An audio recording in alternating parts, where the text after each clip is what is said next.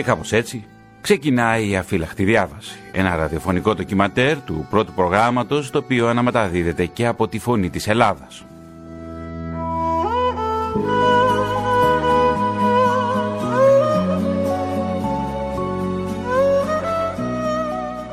Τίτλος του σημερινού ραδιοφωνικού ντοκιματέρ «Τα παιδιά του Λίντιτσε». Το χρονικό της φάγης και του εκτοπισμού.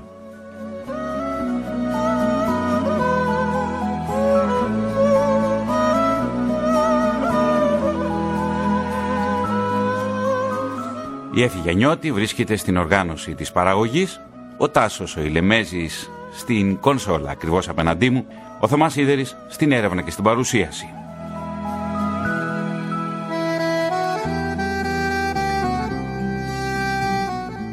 Αλλά νομίζω ότι ήρθε η ώρα να ξετυλίξουμε το μύτο και τη σημερινή μας ιστορίας.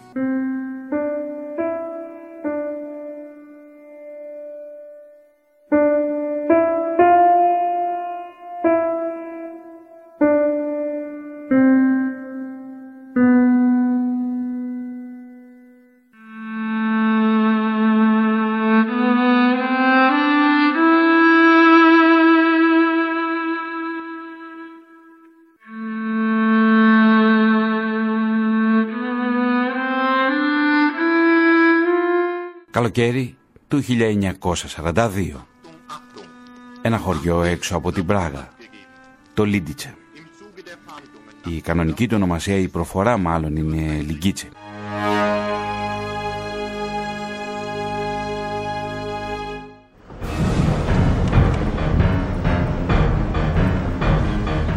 «1942. Καλοκαίρι. Οι Ναζί το βάζουν στο στόχαστρο πρέπει να εξαφανιστεί από το χάρτη. sind die männlichen Erwachsenen erschossen, die Frauen in ein Konzentrationslager überführt und die Kinder einer geeigneten Erziehung zugeführt worden. Und die Kinder einer geeigneten Erziehung zugeführt worden. Und die Kinder einer geeigneten Erziehung zugeführt worden. Und die Kinder einer geeigneten Erziehung. Η σφαγή στο Λίτιτσε λοιπόν και θα ξεδιπλώσουμε το χρονικό της φαγής μέσα από τις μαρτυρίες των παιδιών των επιζώντων. Το ιστορικό πλαίσιο μας το περιγράφει η καθηγήτρια στο Πανεπιστήμιο Καρόλου της Πράγας, Κατερζίνα Κράλοβα.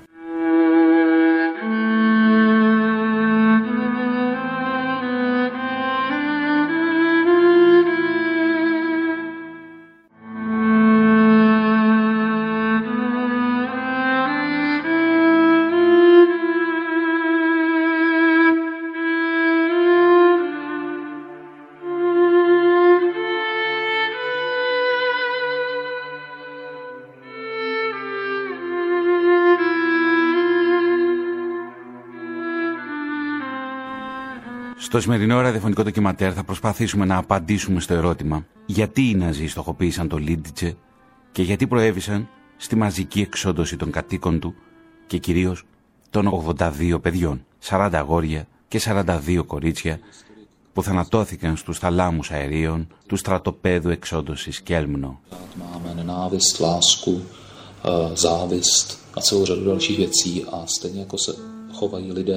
samozřejmě v určitém omezeném, ale chovají se pořád do jisté míry stejně.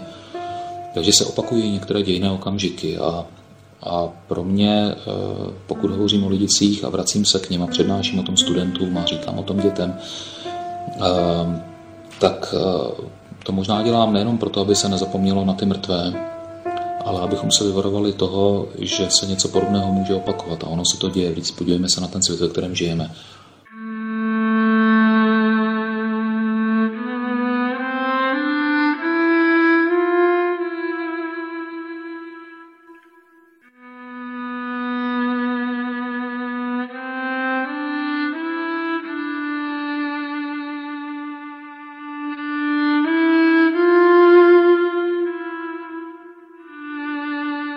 Η αντίστροφη μέτρηση για το Λίντιτσε ξεκινάει τον Μάιο του 1942, όταν δολοφονείται στην Πράγα. Ο αρχιτέκτονας της τελικής λύσης και του ολοκαυτώματος, Ράιχαρτ Χάιντριχ, στην Πράγα. Έφερε το προσωνύμιο ο σφαγέας της Πράγας. Das habe ich ganz klar beantwortet, aber ich bitte, dass diese Ausführungen, die eben gehörten, zu der Beantwortung mit.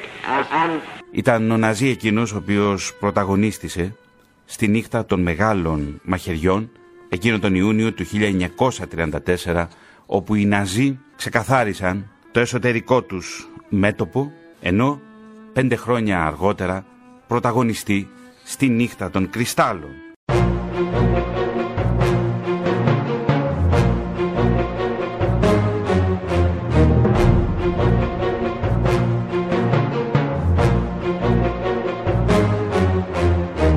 Ημερολόγιο δείχνει 9 Νοεμβρίου του 1938.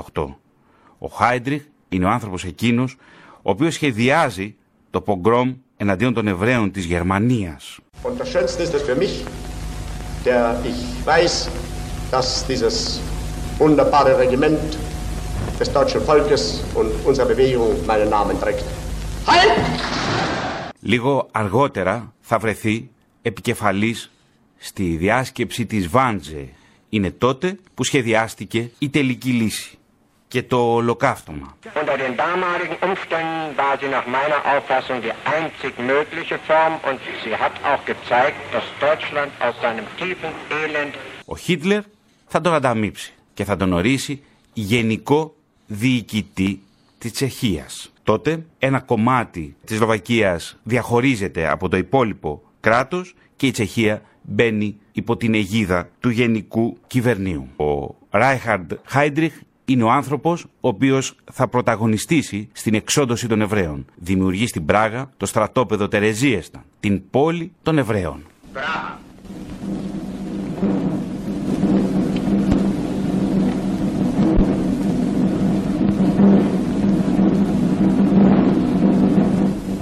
V slavnostním nočním slunečním průvodu byla převezena rakev s tělesnými pozůstatky zastupujícího říšského protektora SS Obergruppenführera a generála policie Reinharda Heydricha z nemocnice na Pražský hrad.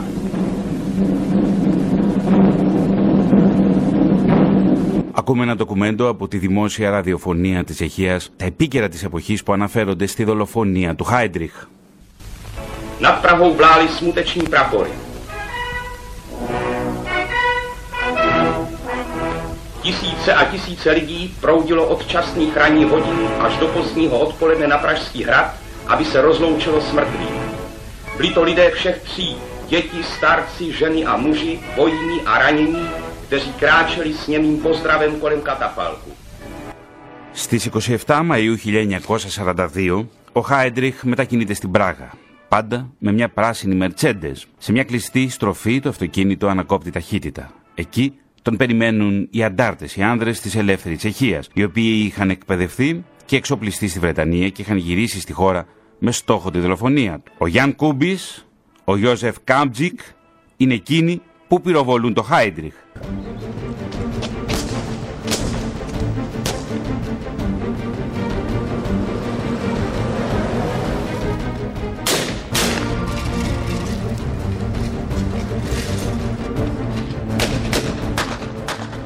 Κάτι όμως δεν πηγαίνει καλά. Ρίχνουν μία χειροβοβίδα, τα θράψματα τον πετυχαίνουν, μεταφέρεται στο νοσοκομείο και πεθαίνει από συψεμία λίγες μέρες αργότερα. Ο Χίτλερ δίνει τη διαταγή να εξαφανιστεί το Λίντιτσε από το χάρτη.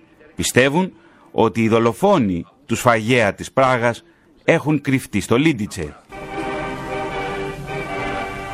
Byli to chodové, hanáci, moravští valaši, moravští slováci a před rakví se poklonili také horníci z uhelných Για την αντίστροφη μέτρηση της εξαφάνισης του Λίντιτσε, της φαγής και του εκτοπισμού, μας μιλάει η Κατέρζινα Κράλοβα, καθηγήτρια ιστορίας στο Πανεπιστήμιο Καρόλου της Πράγας. Ποια είναι εκείνα τα γεγονότα που οδηγούν στη σφαγή του Λίντιτσε; Όλα αυτά ξεκινούσαν και έχουν να κάνουν κάπως με τον Reinhard Heydrich που ήταν ένας τέλεγχος του SS, ο δεύτερος στην ιεραρχία μετά τον Χίμλερ ας πούμε και ήταν επίσης ο άνθρωπος που ήταν ο πρωτοστάτης ε, του ολοκαυτώματος δηλαδή του σχέδιου της τελικής λύσης, εφημιστικά λεγόμενο. Είναι επίσης υπεύθυνος για το προτεκτορά, γιατί εκεί που μας ήρθε στην Πράγα, το 1941 δεν υπήρχε πια Τσεχοσλοβακία. Αυτή σε χώρισε σε ένα σλοβακικό κράτος και σε ένα μέρος που ονομάστηκε προτέκτορα Βοημία και Μοραβή. Δηλαδή ήταν υπό έλεγχο της Γερμανίας και είχε μία ψευδοκυβέρνηση που ήταν οι συνεργάτες των Γερμανών. των Γερμανών. Όπως μπορείτε να φανταστείτε υπήρχε πολύ μίσος εναντίον των αρχών του ΡΑΗ. Οι νεαροί άντρες που ήθελαν να φύγουν από την χώρα που δεν είχε πια στρατιωτικές ομάδες εκτός των Γερμανών ας πούμε και αυτοί που δεν ήταν Γερμανοί και δεν ήθελαν να, να συνεργαστούν και μάλιστα πρέπει να πούμε ότι ούτε οι Γερμανοί δεν θέλανε τους Σλάβους, ας πούμε, μέσα α, στις γερμανικές ομάδες. Μόνο αυτούς που μπορούσαν να αποδείξουν ότι είναι Γερμανοί. Και έτσι έφυγαν πολλοί από την Τσεχοσλοβακία και από την Τσεχία και από την Σλοβακία μέσω από άλλα κράτη της Ευρώπης σε άλλες χώρες. Ούτε, ε, είτε στην Δύση, είτε στην Ανατολή, στην Σοβιετική Ένωση είτε στην Αγγλία και μάλιστα μερικοί και με τους Γάλλους ας πούμε και στην Αφρική κτλ. Στην Αγγλία όμως αυτοί οι πρόσφυγες ας πούμε στρατιώτες ήταν εκπαιδευμένοι από, την, από το αγγλικό στρατό και μερικοί από αυτούς πολέμησαν είτε στην Αγγλία είτε μετά στην Ευρώπη και έγινε έτσι στην Αγγλία ένα σχέδιο για να ρίξουν στο προτεκτορά. Αυτοί οι άντρες έτσι ήταν μέσα στο ας πούμε αγγλικό στρατό τότε, στο Άγια. Ένα τέτοιο σχέδιο, το καλύτερο πώς μπορούν να το κάνουν είναι να πάρουν αυτούς που ξέρουν το περιβάλλον, που ξέρουν και την γλώσσα και που μπορούν να κυκλοφορούν πολύ εύκολα, ας πούμε, στην Πράγα. Επίσης ξέραμε ότι ο Ράινερ Χάιντριχ μετακινείται πάντα με ένα ανοιχτό αυτοκίνητο μέσα στην Πράγα. Ακριβώς σε αυτό το μέρος που ξέρανε πολύ καλά ότι ο Χάιντριχ κυκλοφορεί τακτικά, φτιάξανε ένα σχέδιο που αυτοί οι στρατιώτες από την Αγγλία, Τσέχοι και Σλοβάκοι, βρήκανε ένα μέρος που θα μπορούσαν να τον πυροβολήσουν. Έτσι έγινε ότι τον πυροβολούσαν, αλλά αυτός δεν πέθανε αμέσως. Οι Γερμανοί τον φέρανε σε ένα νοσοκομείο στην Πράγα και μετά από πάνω κάτω μία εβδομάδα, 4 Ιουνίου 42, ο Χάιτριχ πέθανε μέσα στο νοσοκομείο εδώ στην Πράγα. Και έτσι αυτό ήταν η αρχή, η αρχή της μεγάλης τρομοκρατίας που μετά ξέρουμε με την σφαγή Λίγιτσα.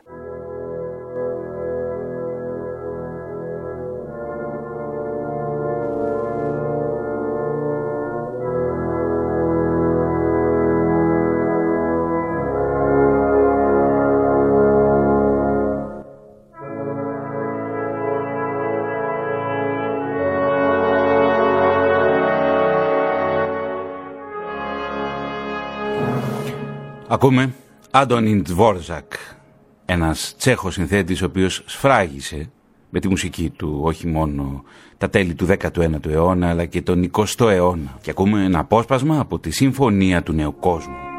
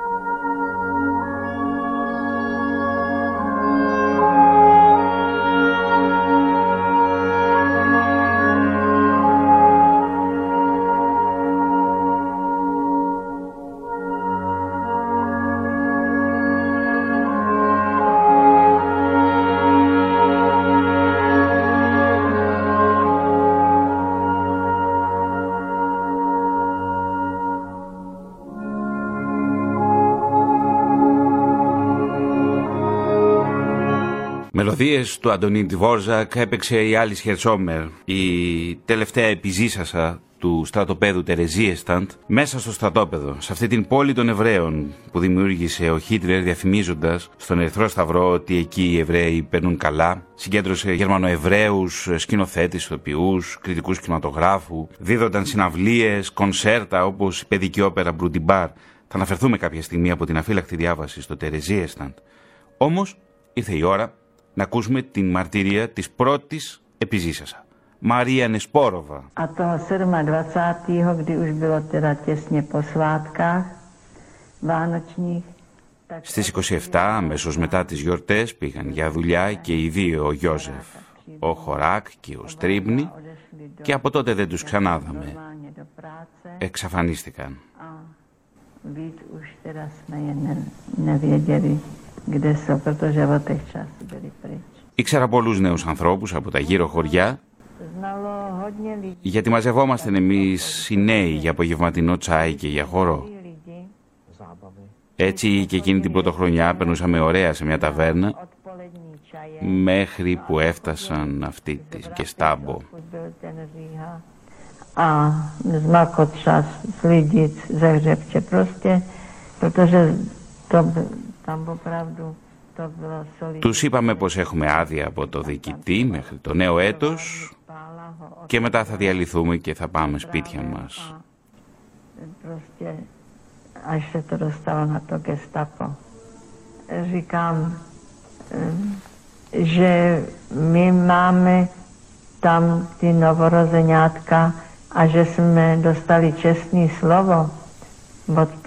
Αυτοί άρχισαν να γελούν πολύ δυνατά και από τότε δεν ξανάδα τους φίλους μου.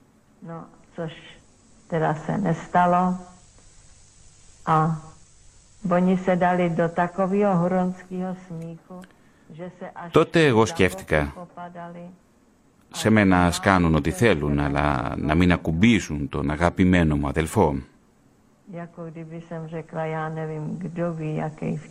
Από τέχ час ουσέμ νίγδι μου η τσερούσκου να βγει ήταν άνθρωπος τίμιος και αγωνιστής.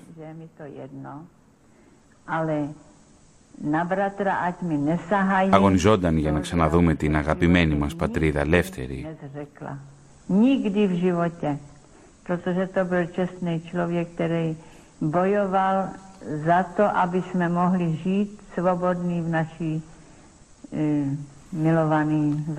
Ποτέ στη ζωή δεν με ένιωσε για μένα. Že někde žije, ať by to bylo... Αλλά αυτή ήταν η χειρότερη μέρα Já bych ji nikdy που είχα σε όλη μου τη ζωή. přítomností. Δεν μπορώ να περιγράψω τα συναισθήματά μου. Měla možnost, Το πόσο άσχημα ένιωθα. ale byl, to, byl by to pro mě ten nejšťastnější den v životě, který jsem kdy měla. Η Μαριάννη Σπόροβα επιζήσασα του Λίτιτσε. Ένα από τα παιδιά του Λίτιτσε που κατάφεραν να επιβιώσουν μετά το τέλος του πολέμου. Το ημερολόγιο δείχνει 10 Ιουνίου 1942. Τρεις αξιωματικοί και 20 στρατιώτες συστήνουν εκτελεστικό απόσπασμα, από το οποίο μεθοδικά εκτελούνται όλοι οι άνδρες του χωριού άνω το 16 ετών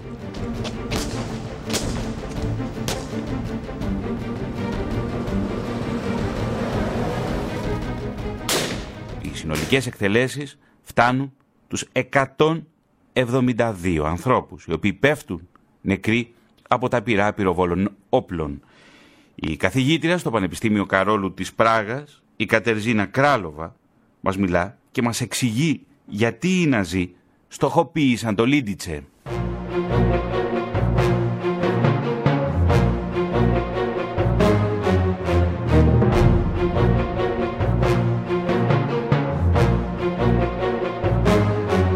Είναι η δολοφονία του Χάιντριχ που λειτουργεί σαν επιταχυντής. Είναι η αντίστροφη μέτρηση προκειμένου να Ακριβώς. εφαρμοστούν τα αντίπεινα των Ναζί. Γιατί όμως στοχοποιούν οι Ναζί το Λίντιτσε. Αυτό είναι μια καλή α, ερώτηση και μάλιστα ούτε οι ιστορικοί δεν συμφωνούν μέχρι σήμερα τι ακριβώς ήταν ο στόχος της Λίντιτσε. Αυτό που για πολύ καιρό φάνηκε ότι είναι η αλήθεια και ότι λέγανε και οι ναζιστές τότε α, το 1942 ήταν ότι η σφαγή της Λίντιτσε είναι μια αντίπεινα για όλους αυτούς που βοηθούσαν ε, τους στρατιώτες, τους δολοφονούς του Χάιτρι. Μερικοί ιστορικοί σήμερα λένε ότι ήταν μια λογική απόφαση να κάνουν μεγάλη τρομοκρατία, να φοβήσουν τον κόσμο ε, μεταξύ άλλων και πάνω από όλα στην Πράγα. Αλλά οι νατσιστές φοβούσαν αυτή την πνευματική αντίσταση που ακόμα και στα θέατρα και στα έργα κτλ. συνέχισε εδώ μέσα στην Τσεχία με το κέντρο της Πράγας.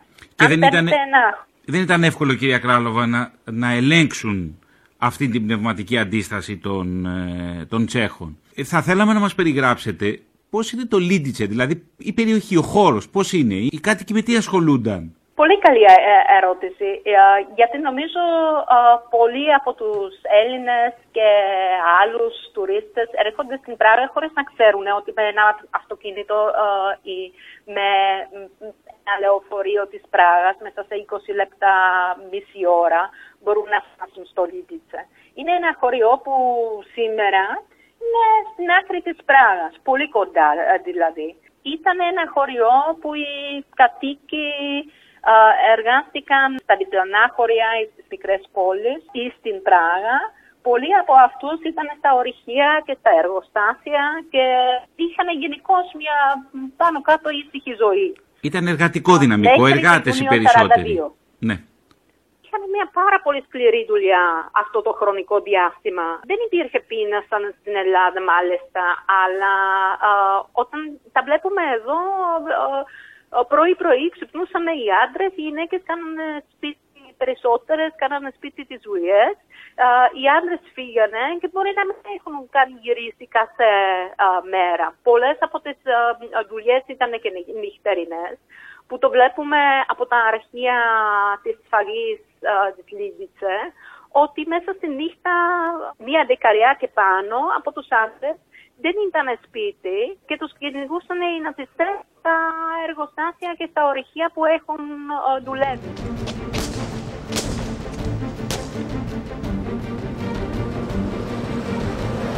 Ακούσαμε λοιπόν την Κατερζίνα Κράλοβα, καθηγήτρια ιστορίας στο Πανεπιστήμιο του Καρόλου. Να μείνουμε όμως στην ευρύτερη περιοχή, γεωγραφική περιοχή και θα ακούσουμε ένα παραδοσιακό τραγούδι της Ανατολικής Σλοβακίας.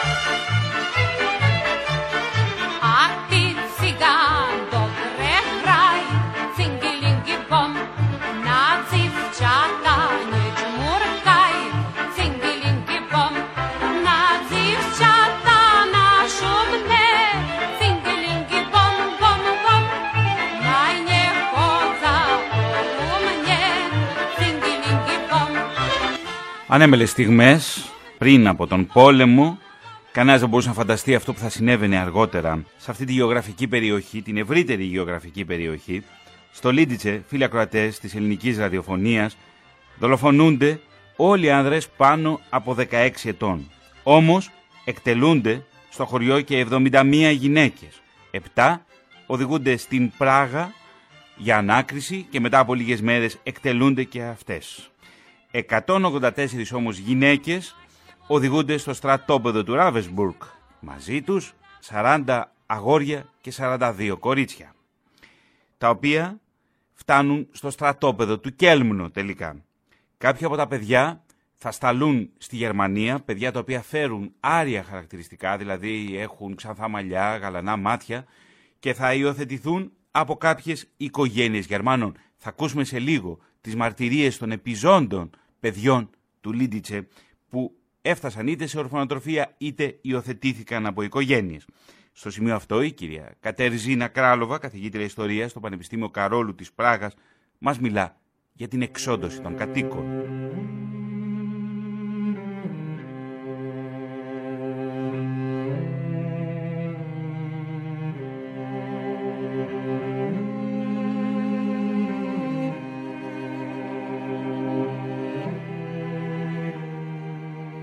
Μία-δύο μέρες μετά υπάρχει απόφαση του Χίμλερ να κάνουν μια μεγάλη ε, κηδεία στον Χάιντριχ που είναι και τα παιδιά του κτλ. Και, και ως αντίπεινα να φτάσουν στο Λίγιτσε που κατά ψευδικής κατηγορίας είναι το χωριό που πρέπει να καταστραφεί. Δηλαδή λένε ότι αυτό ο, χωριό πρέπει να ε, εξαφανιστεί πάντα από τον χαρτί της Ευρώπης. Έτσι και έγινε. 9 Ιουνίου, πολύ αργά τον βράδυ, το βράδυ, φτάσανε οι Γερμανοί στο χωριό. Έχουν πάρει όποιον βρήκανε εκεί μέσα. τους έχουν μαζέψει, γυναίκες, άντρες και τα παιδιά και τους άντρες τους πυροβολούσαν εκεί στο μέρος της Λίτζιτσα. Μαζέψανε τις γυναίκες, μερικές από αυτές και αυτές δολοφονούσαν, ε, μερικές άλλες, περίπου 180, πήραν στο στρατόπεδο συγκέντρωσης στο Ράμινσπρουκ. Αρκετές από αυτές επιζούσαν, που όπως ξέρουμε στο τέλος του πολέμου το στρατόπεδο Ράβενσπρουκ ήταν ένα εκτελεστικό μέρος που με το τύφο και λοιπά πολλοί πεθάνανε έτσι καλώς. Όμως πρέπει να πούμε ότι αρκετές από αυτές τις γυναίκες, πάνω από 100, επιζούσαν το Ravensbrück. Τα παιδιά όμως, η τύχη τους ήταν πάρα πολύ δυστυχισμένη και πάρα πολύ τρομερή. Γιατί τα παιδιά πρώτα που τους μαζέψανε, αυτά που είχαν άρια εμφάνιση, δηλαδή άρια όπως λέγανε οι Γερμανοί να είναι ξαντιά με μπλε μάτια. Τα χαρακτηριστικά, τα ναι. Τα χαρακτηριστικά ακριβώς. Τα, πήραν, ε, τα, ε, τα πήραν για υιοθεσία σε γερμανικές ε, οικογένειες. Μόνο αυτά, τα πολύ λίγα παιδιά, αυτά επιζήσανε το πόλεμο εκεί στο μέρος πυροβολήσαν όλους άντρες που ήταν πάνω από 16 και δύο-τρία παιδιά που ήταν ε, και πιο μικρά, γύρω στα 14. τα υπόλοιπα παιδιά μέχρι την ηλικία 16 τους πήραν ως παιδιά. Μάλιστα. Δηλαδή τους περισσότερους πήγαν στο χμέν. Από τους άντρες κανείς δεν επέζησε. Δεν επέζησε. Από τους άντρες επίζησαν έπαιξε καμία δεκαριά που ήδη δεν έζησε στο Λίτσε, που ήταν ε, λόγω εργασίας ή κάτι κάπου αλλού. Και αυτούς τους κυνηγούσαν, σας λέω, περίπου η αδικαριά δεν τους βρίσκανε και δεν τους σκοτώσανε οι ναζιστές. Γυ... Όλους τους ναι. υπόλοιπους σκοτώσανε. Από τις μανάδες των παιδιών αυτών, πόσες επέζησαν; Οι γυναίκες πάνω από 180 που πήγανε στο uh, Ravensbrück, δηλαδή στο στρατόπεδο συγκέντρωση στην Γερμανία. Γύρω στα 140 επιζήσανε το πόλεμο. Es ist möglich geworden, durch die großzügige, weit vorausschauende Einstellung des deutschen Reichskanzlers. Es ist der erste praktische Schritt seit Jahren auf dem Wege zu einer Rüstungsbegrenzung und zu einer allgemeinen Befriedung in Europa.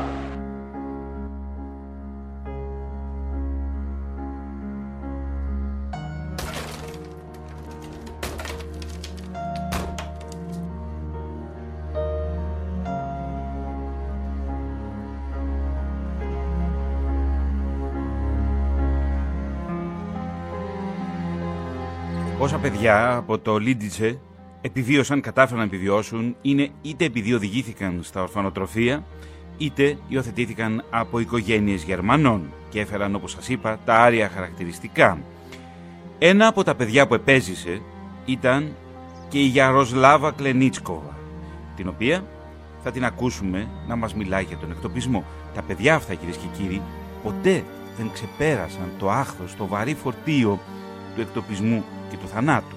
82 παιδιά του Λίντιτσε πέθαναν στο Κέλμνο από σε θαλάμους αερίων. Ακούμε τη Γιαροσλάβα Κλενίτσκοβα.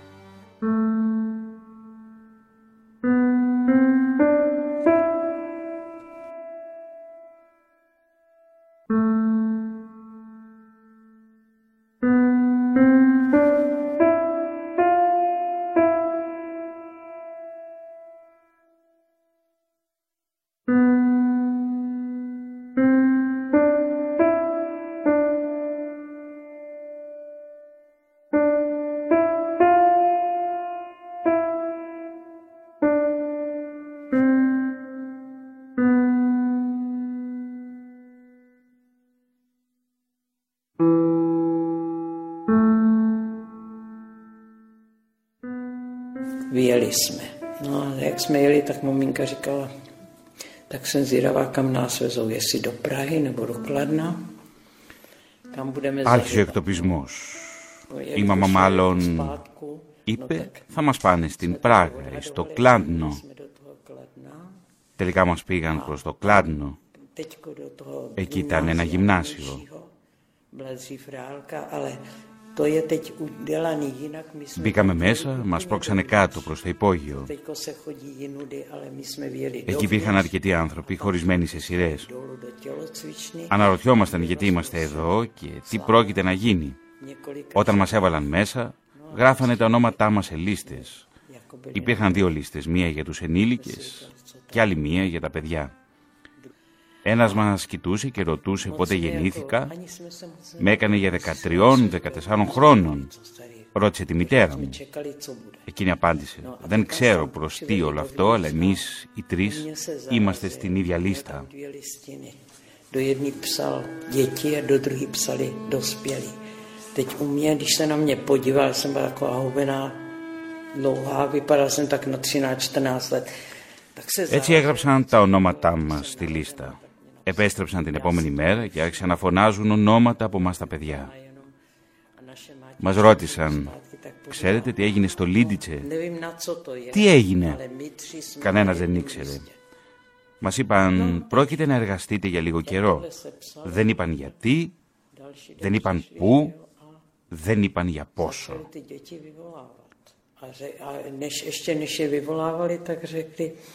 Helejte se, víte, co se v Lidicích stalo? My jsme byli, Τα παιδιά για να είναι πιο άνετα θα πάνε με το λεωφορείο. nikdo nic nevěděl. Οι υπόλοιποι με το τρένο. Nikdo ani nezeptali, co se stalo. Půjdete na nějaký Τότε čas επικράτησε πανικός. pracovat. Neřekli, Οι μανάδες kam, άρχισαν να ουρλιάζουν και να σφίγγουν τα παιδιά στην αγκαλιά to τους. Bude nic. A děti Δεν ήθελαν να τα αφήσουν από κοντά τους. měli pohodlnější, to pojedou autobusem.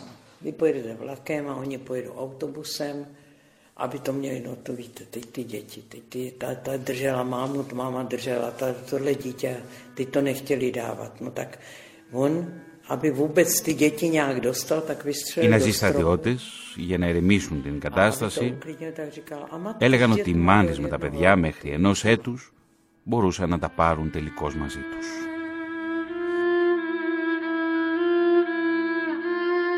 Γιαροσλάβα Κλενίτσκοβα, ένα από τα παιδιά που επέζησε, όπως και ο Βάσλαβ Ζελένκα. Τον ακούμε. No, to, to bylo ah, těžký, protože nikdo nevěděl, proč to dělají, že jo. My jsme přišli do reálky a hned... Αχ, αυτό ήταν δύσκολο γιατί κανένας δεν ήξερε γιατί μας πήραν εμένα και τη γήτχα που ήμασταν ξανθοί με γαλανά μάτια. že jo, a to takhle jsme volali, máme teda s náma. Ptali se na různé nemoce, které jsme měli jo, a tak dále. No a nikdo nevěděl proč. Ρώτησαν την μητέρα μας για τυχόν αρρώστιες και μετά μας χώρισαν από εκείνη. Tak jsme Μας πέρασαν μια κορδέλα στο λαιμό, στην οποία αναγράφονταν διάφορες πληροφορίες, όπως το φύλλο, bokem. Úplně η ηλικία μας και διάφορα άλλα Bylo se πράγματα. Ty děti, že jo, brali, to vám Maruška bude vykládat, že jo. Zjišťovali datumy narození a tak dále, jména a tohle a dávali jim cedulky na krk.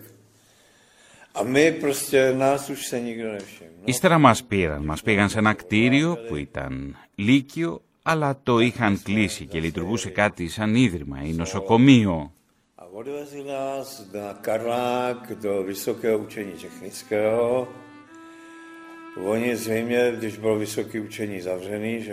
Δεν είμαι σίγουρος, δεν ξέρω. Εκεί μας κράτησαν όμως. Ήμασταν πια εχμάλωτοι. Νομίζω ότι έχει διασωθεί και μια σχετική φωτογραφία prostě držení. Na tom- nakonec o tom Εκείνο που μου έκανε εντύπωση είναι ότι σε εκείνο το κτίριο υπήρχαν διάφορα ζώα, σκύλοι, άλογα. Že jsme byli někde, kde byli Υπήρχε velký και ένα μεγάλο, ένας μεγάλος στάβλος για τα άλογα. Ναι, Že tam normálně po té vsi lítali Το θυμάμαι koně καλά s αυτό. hříbatama a tak dále. A chodili jsme i přes tu stáj a to. A nakonec, a byli tam taky děti, protože jsme chodili jako všichni. A no a pak zase jsme odjížděli, ty děti nám ještě mávali na tom μετά μας nádraží. πήραν από εκεί και μας πήγαν στο σιδηροδρομικό A σταθμό. odjeli jsme A pak později, nevím kdy, Μας φόρτωσαν στα přijeli τρένα. do Puška, určitě. Κάποτε φτάσαμε στο Πουσικόφσκι, στην Πολωνία. No a tam byly ty naše děti, že jo, byly tam i ležácký děti. Εκεί ήταν και άλλα παιδιά από εμάς που είχαν φτάσει πρωτήτερα. po nás, nevím. Ale byli tam a tam jsme se teda jako sešli, no. Αργότερα ήρθαν και άλλα παιδιά, έφτασαν και άλλα παιδιά Byl με jsem άλλα tam τρένα potom ještě, από το Λίντιτσε. Byl jsem tam až do podzima 44. Έμεινα εκεί μέχρι το φθινόπωρο του 1944. Kliku, že se vedle toho, nebo nedaleko toho tábora dětského bylo, bylo taková vilová oblast. Εκεί γύρω από το στρατόπεδο κυκλοφορούσαν διάφοροι άνθρωποι Πολωνοί, Akorát tam zůstal jeden listonoš, ένας ταχυδρόμος που ήξερε την οικογένεια που μας který υιοθέτησε έτσι μάθαμε για τη μικρή Ανίτσκα Χόφμαν που έκλαιγε σταμάτητα για τον Βάσκα, ως που η οικογένεια Γκράους πήρε και τον Βάσκα. Γνωρίζεις τον Βάσκα, ε; Ήταν φοβερός, δεν ήθελε να μάθει γερμανικά.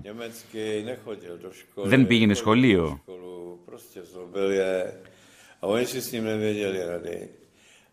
Συνέχεια podzim θύμωνε, ήταν μεγάλο πρόβλημα για την οικογένεια Στράους. A toho Vaška tam dali se mnou. S tím, u toho, na, u toho vlaku mu říkali, že, Και όταν ať φύγανε ho για την připraví, Αυστρία, že si ho vemou zpátky. βάλανε το Βάσκα με μένα στο No, σταθμό. takže my jsme to oba dva jeli. A to Στο σταθμό teda του είπαν bylo- πως to όταν teda εγκατασταθούν velice πια με το καλό θα επιστρέψουν και θα τον πάρουν πίσω. Hlomkům místním, co takhle zloběj, přál bych ho. Protože to nebyla žádná sranda. Tam nás vedli opravdu jako vojáky. Για να πω την αλήθεια, όλο αυτό δεν ήταν καθόλου αστείο. Eh, Μας φέρονταν σαν να είμαστε στρατιώτες. To nebyla žádná, žádná procházka. To Δεν ήταν λες και πηγαίναμε κάποια εκδρομή. Αγόρι, ατίθασε σα τον βάσκα. Νόα. Ταμ σεν βασικά ήταν τα βασάνιζαν συνέχεια. Πάρτη και τα βασάνιζαν συνέχεια. Πάρτη πουζαν και τα βασάνιζαν συνέχεια. Πάρτη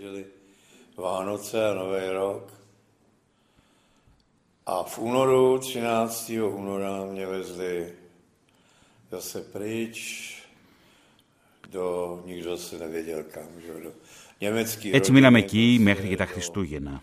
Bílau u Ώσπου το Φεβρουάριο, στις 13 Φεβρουαρίου, μας έβαλαν στο τρένο Tam mě přivezli někdy před obědem, 45 teda, že jo. και μας έστειλαν σε μια οικογένεια Γερμανών στο Μπιλάου. No a v noci vypuknul ten kobercový nálet na Drážďan. Νομίζω ήταν κάπου κοντά στη Δρέσδη.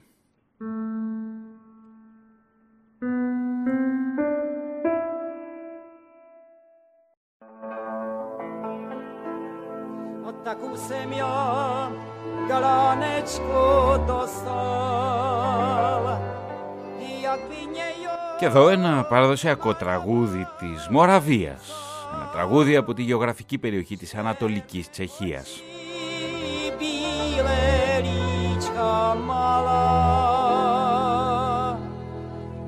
Jako by se vymalovat dala. Přišel jsem k ní, ona ještě spala. Budil jsem jo, aby hore stala. Líbal jsem jí červeňučké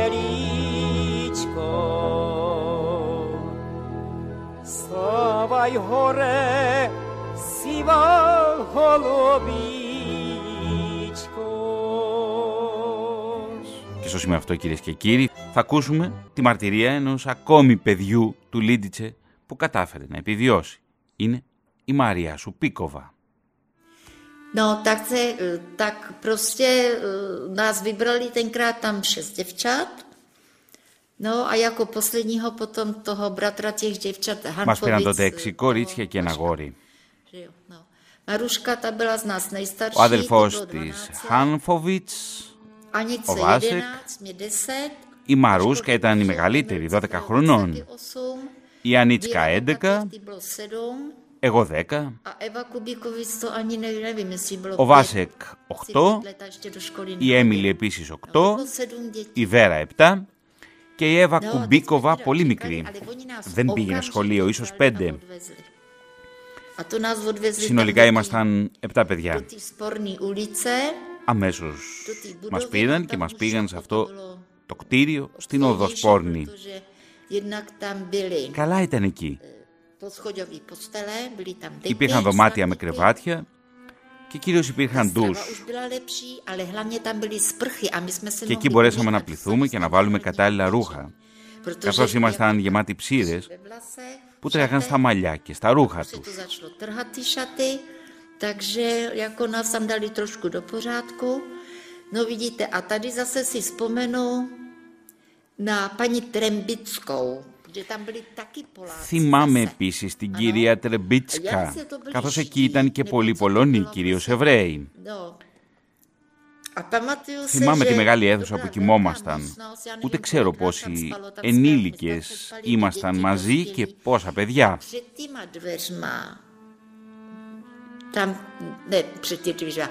Τα σβητή ценила svého velitele, jako. Takže oni vždycky večer dělali sčítací. Σε κάθε αίθουσα υπήρχε ένας επικεφαλής Jako, to byla hodina určená, kdy my και jsme κάθε museli βράδυ teda έπαιρνε být na tom- παρουσίες φωνάζοντας na τα tom ονόματά pokoji. μας. A to přišel ten gestapák, nebo co to Εκεί bylo, δεν a ήταν άσχημα, αλλά μας ταλαιπωρούσαν οι κοργοί, ειδικά τη νύχτα. Εκεί υπήρχε και εκκλησία με καμπάνα. Μετά μας μάζεψαν, μας φωτογράφησαν, ήρθε μια εγκαισταπίτησα και μας πήρε από εκεί. Μας έβαλαν σε ένα τρένο με κατεύθυνση, το Πούσκο. Hlavně v noci. Ono to zapáchalo to. My byli poštípaní od toho. No, něco, něco příšerného teda, opravdu. Στο Πούσκο έμεινα περίπου ένα χρόνο. Σίγουρα ήταν το καλοκαίρι του 1943. Εκεί έπρεπε να μάθουμε γερμανικά. Στην αρχή μας πήραν τα ρούχα μας και έπρεπε να μας καθαρίσουν αφού είχαμε ψήρες. Μας έδωσαν ρούχα του Ιδρύματος. fotografování a nevím co všecko. A polsk, německá ošetřovatelka nás vezla do, do, do Puškou vlakem. Tam jsem byla asi rok, no určitě, protože to bylo leto 43. Πήγαμε στο σχολείο και γρήγορα όπως όλα τα παιδιά μάθαμε τη γλώσσα. První, co bylo, když jsme tam přišli, tak nám to oblečení naše vzali, museli nás odvšivit, protože jsme měli ty vše. Το καλοκαίρι του 1943 η κυρία Χέντνερ που ήταν επικεφαλής εκεί με φώναξε στο γραφείο που ήταν ένα ζευγάρι που με παρατηρούσαν καλά καλά όπως και εγώ εκείνους. Říkám, děti rychle odvyknou a rychle přivyknou. A, a byl to, bylo to léto 43, ta paní Hepfnerová, to byla vedoucí toho domova, tak si mě zavolala a do kanceláře, tak jsem tam přišla a Ύστερα με έδιωξε και έφυγα. takový starší pár manželský. Αυτό ξανά έγινε δύο-τρεις φορές. μια μέρα που μας είχαν βγάλει βόλτα στο πάρκο, kanceláři a no, tak jsem chodila. Já nevím, asi se koukali, jestli nemám křivý nohy, nebo και αυτή η co. κυρία μου έδωσε ψωμί βεβούτυρο. No, pak mě teda poslala pryč a ta rodina tam byla asi dvakrát nebo třikrát a pamatuju se na ty jedný návštěvy, tam byl krásný park u toho, v tom Puškau, dneska už to tam není, to už není vůbec ono. A tak eh, Η jsme κυρία se Χέντνερ μου procházeli είπε πως η οικογένεια Σίλερ vyptávala, με co θέλει να jako πάω να μείνω udělám, κοντά a τους. tak dále. No a přinesla mi namazanou žemli Μου maso. δώσαν ένα φουστάνι, ζακέτα, παπούτσια με κορδόνια A najednou potom και μια πετσέτα και η κυρία Χέτνερ με οδήγησε σε αυτή την οικογένεια. že ta rodina Schillerová, že si mě chce adoptovat. Takže jsem dostala eh, výbavu ze, š- z dětského domova, dostala jsem jedny šaty, zástěru, Η οικογένεια αυτή šněrovací ζούσε στο boty a Πόσναν. ponožky. Με το τρένο ήταν A περίπου paní Hepnerová μισή mě ώρα από το vezla Πούσκο. do k té rodině. Ta rodina bydlela v Poznani, byla to lo- rodina Alfreda Schillera. Η οικογένεια του Άλφρεντ Σίλερ Jsem tam, když mě με υποδέχτηκε και αμέσως μετά jeli jsme teda vlakem, protože eh, puškou od Poznaně to je asi πέταξαν půl από πάνω μου hodiny, τα ρούχα to je του krátká ορφανοτροφείου ta cesta. A και μου έδωσαν δύο eh, καινούργιες tam čekala φορεσιές. nás Brička, odvezla nás do, tý, eh, do toho bytu v Poznani, no a eh, tam mě paní Hepnerová jako jim předala a já už jsem tam měla připravený dvoje šaty. Τότε ήταν του 1943. A dala mi tadyhle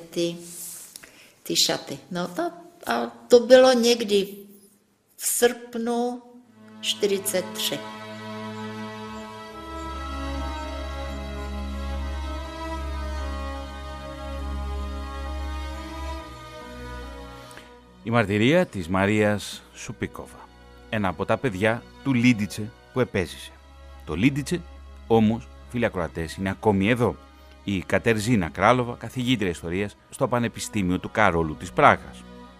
Το Λίντιτσε όμως ξαναστάθηκε στα πόδια του, αλλά νομίζω κυρία Κράλοβα ότι ποτέ δεν μπορεί να σβήσει από τη συλλογική μνήμη, από τη μνήμη καταρχήν των επιζώντων και από τη συλλογική μνήμη των κατοίκων του Λίντιτσε, αλλά και των κατοίκων της Τσεχίας και των κατοίκων της Ευρώπης και των κατοίκων αυτού του κόσμου, αυτή η σφαγή που έγινε τότε, το 1942, δεν μπορεί να σβηστεί από, από καμία μνήμη. Πάρα πολύ σωστά. Και γι' αυτό έχουμε σήμερα, βλέπουμε σήμερα και ένα σύλλογο από πολλά αυτά τα μέρη, γιατί το Λίγησε δεν εξαφανίστηκε σαν όνομα, με το όνομα Λίγησε και στην δίκη της Νοριμβέργης, όταν μιλάνε για αυτά που έγιναν στην Ιουγκοσλαβία μέσα στον πόλεμο και στην Ελλάδα, μιλάνε για χιλιάδες Λίγησε. Λίγησε είναι ένα σύμβολο που όμως δεν σημαίνει ότι δεν, αφορ... ε, ε, ε, δεν υπήρχαν άλλες χώρες στην Ευρώπη που έγιναν παρόμοιες σφαγές. Να είναι Αγγλία, συγχωρείτε, Γαλλία, Ιταλία, να είναι Ιουγκοσλαβία, να είναι Ελλάδα κτλ. Και στην Τσεχοσλοβακία είναι περισσότερα μέρη έτσι όπως ήταν η σφαγή της Λίδιτσε. Η Λίδιτσε όσο όνομα είναι το σύμβολο. Είναι ένα, ένα όνομα που μετά πήραμε και άλλα μέρη στον κόσμο. Σήμερα υπάρχουν Λίδιτσε στο Μέξικο, στην Βραζιλία και στις Ηνωμένες Πολιτείε. Ήδη το 1943 γράφει ο συνθέτης κλασικής μουσικής, ο Μουσλαφ Μάρκινου, ένα έργο memorial του Λίδιτσε.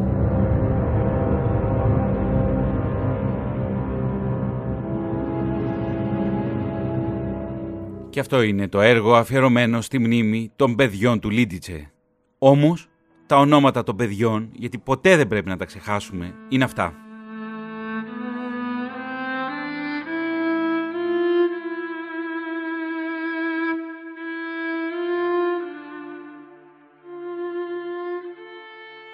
Μπρέιχα, Μπουλένα, τα παιδιά εκείνου του καλοκαιριού του 1942 που δεν επέστρεψαν ποτέ στο Λίντιτσε θανατώθηκαν στο στρατόπεδο Κέλμνου με αέρια.